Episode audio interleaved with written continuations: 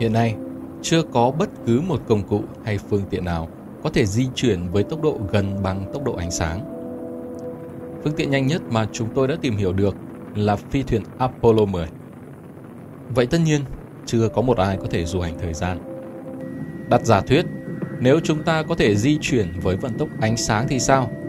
Việc du hành thời gian sẽ diễn ra thế nào? Lấy một ví dụ trong bài nói của thiên tài vật lý Stephen Hawking. Hãy tưởng tượng đoàn tàu rời bến vào ngày 1 tháng 1 năm 2050. Nó vòng quanh trái đất liên tục trong suốt 100 năm trước khi phải dừng lại tạm nghỉ vào đúng ngày năm mới của năm 2150. Lúc này, hành khách trên tàu chỉ mới trải qua quãng đường chỉ có một tuần do thời gian bị làm chậm lại rất nhiều. Bước ra khỏi tàu, mọi người sẽ thấy được một thế giới khác xa những gì mà họ đã thấy trước khi bước chân lên tàu. Chỉ trong vòng có một tuần, họ đã du hành được quãng đường thời gian dài đến 100 năm. Ngắn gọn, hành khách ngồi trên tàu một tuần, nhưng trải qua đến 100 năm trái đất. Tại sao lại có khoảng cách chênh lệch thời gian giữa việc hành khách mất một tuần trên tàu, nhưng ngoài kia đã trôi qua đến 100 năm? Mà thực ra quãng đường 100 năm hay quãng đường thời gian là như thế nào?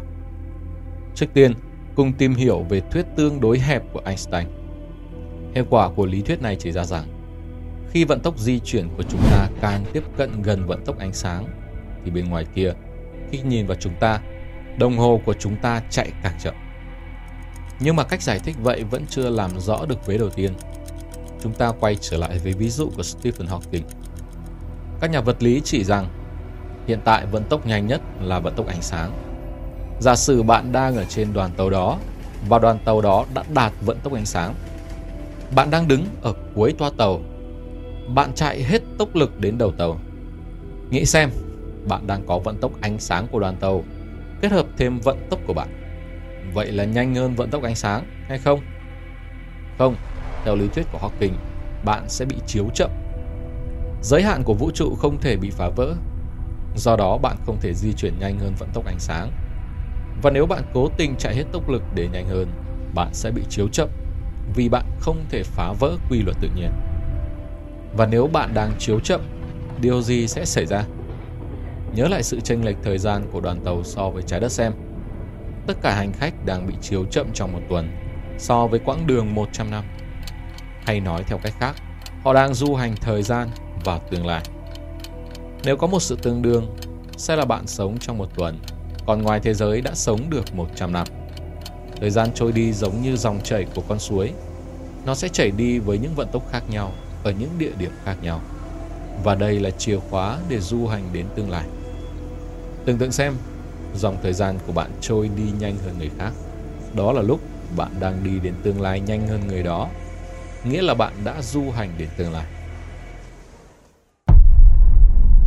Quãng đường thời gian Nếu lâu lâu bạn đọc những tin tức về vũ trụ hay thiên văn học, bạn sẽ bắt gặp thuật ngữ năm ánh sáng. Hay gọi theo cách bình dân của mình là quãng đường thời gian. Bản sao trái đất cách hệ mặt trời 4 năm ánh sáng. Rốt cuộc, năm ánh sáng là thế nào. Giải thích điều đó như sau. Nếu bạn đứng ở trái đất, giả sử bạn có một cái đèn pin có thể chiếu ánh sáng đi cực xa với nguồn năng lượng không giới hạn. Tất nhiên ánh sáng đèn pin sẽ di chuyển với tốc độ ánh sáng. Bạn dương đèn pin chiếu đến hành tinh trong bài báo kia. Ánh sáng di chuyển với tốc độ ánh sáng sẽ mất đến 4 năm để chiếu tới hành tinh kia, theo một cách toán học. Điều này có nghĩa như thế nào đến việc di chuyển giữa hai hành tinh làm sao để đến đó nhanh hơn. Ở một góc độ nào đó, việc bạn cần làm là di chuyển với tốc độ ánh sáng để bị chiếu chậm và bạn có thể du hành thời gian nhanh hơn để tới đích nhanh hơn. Vậy làm sao để có thể trở về quá khứ? Du hành về quá khứ cũng là một khái niệm trong du hành thời gian. Tuy nhiên, việc trở về quá khứ lại xảy ra nhiều chuyện ảnh hưởng đến toàn bộ các lý thuyết của vũ trụ. Ở góc độ thần thánh, nó liên quan đến luật nhân quả. Một ví dụ đơn giản, chúng tôi sẽ trích dẫn từ bộ phim The Flash.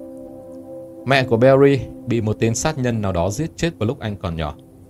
Bố Barry bị nghi là phạm tội và bị vào tù, và vô số hệ quả khác kéo theo. Sau này, bằng một phép màu, Barry có thể di chuyển với tốc độ ánh sáng, và anh có thể du hành thời gian về quá khứ. Vì là quá khứ nên anh biết vụ ám sát sẽ diễn ra lúc nào, hung thủ là ai và sẽ gây án ra sao.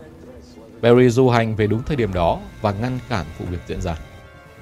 Chuyện gì sẽ xảy ra nếu mẹ của Barry không chết? Nghĩa là bố của Barry sẽ không vào tù và nhiều chuyện sẽ diễn ra theo chiều hướng khác. Có những đứa con được sinh ra theo sự kiện mẹ Barry chết. Nhưng nếu bà không chết, ở hiện tại, những đứa con ấy chưa bao giờ được sinh ra. Hay một ví dụ đơn giản hơn của Stephen. Hãy tưởng tượng một nhà khoa học xây dựng một hố sâu rồi dùng nó để trở về quá khứ vài phút trước đó. Lúc này nhà khoa học có thể nhìn thấy chính bản thân của ông ta vài phút trước. Nhưng chuyện gì sẽ xảy ra nếu ông ta rút súng và bắn chết ông ta của vài phút trước đó? Bây giờ thì ông ta đã chết. Vậy ai là người đã giết ông ta?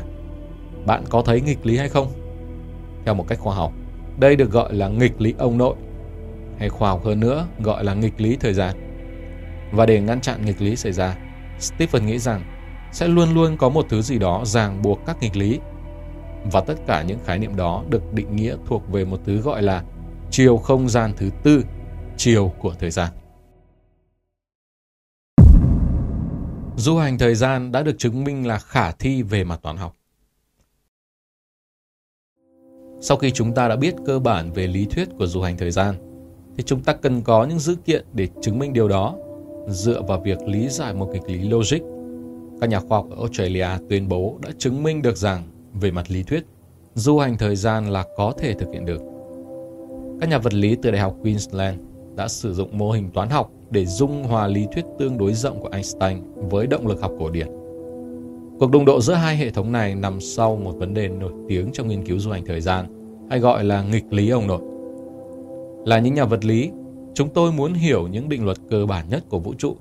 Và trong nhiều năm, Tôi đã phân vân về cách khoa học động lực học có thể cân bằng với những tiên đoán của Einstein. Germain Toba, người đứng đầu cuộc nghiên cứu cho biết, đối với các tính toán của mình, ông Toba và tiến sĩ Fabio Costa, người giám sát nghiên cứu, đã sử dụng chính đại dịch coronavirus làm mô hình để tìm ra liệu hai lý thuyết có thể cùng tồn tại hay không. Họ tưởng tượng ra một nhà du hành thời gian đang cố gắng quay trở lại và ngăn không cho bệnh nhân số 0 bị nhiễm COVID-19 Lý thuyết của Einstein cho phép khả năng du hành thời gian, nhưng khoa học về động lực học có nghĩa là không thể can thiệp vào chuỗi sự kiện cơ bản. Điều này là do nếu nhà du hành thời gian thành công trong việc ngăn chặn virus lây lan, thì nó sẽ loại bỏ động lực ban đầu của họ trong việc khiến họ du hành ngược thời gian. Con người có thể sớm du hành thời gian trong tương lai hay không? Trong ví dụ về bệnh nhân số 0 của đại dịch coronavirus, bạn có thể cố gắng ngăn trông cho bệnh nhân số 0 bị lây nhiễm, nhưng làm như vậy bạn sẽ nhiễm virus và trở thành bệnh nhân số 0, hoặc người khác sẽ làm như vậy, ông Toba nói. Bất kể bạn đã làm gì, những sự kiện nổi bật sẽ chỉ điều chỉnh lại xung quanh bạn. Điều này có nghĩa là bất kể hành động của bạn, đại dịch vẫn sẽ xảy ra, tạo cho bạn động lực để quay trở lại và ngăn chặn nó. Hãy cố gắng hết sức có thể để tạo ra một nghịch lý các sự kiện luôn tự điều chỉnh để tránh bất kỳ sự mâu thuẫn nào. Phạm vi của các quá trình toán học mà chúng tôi phát hiện ra cho thấy rằng du hành thời gian với ý chí tự do là có thể thực hiện một cách hợp lý trong vũ trụ của chúng ta mà không có bất kỳ nghịch lý nào. Nhà vật lý học của Đại học Queensland, tiến sĩ Fabio Costa nói thêm, các phép toán đã kiểm tra và kết quả cho ra một thứ khoa học viễn tưởng và còn rất lâu nữa chúng ta mới có thể có một cỗ máy thời gian hoàn hảo.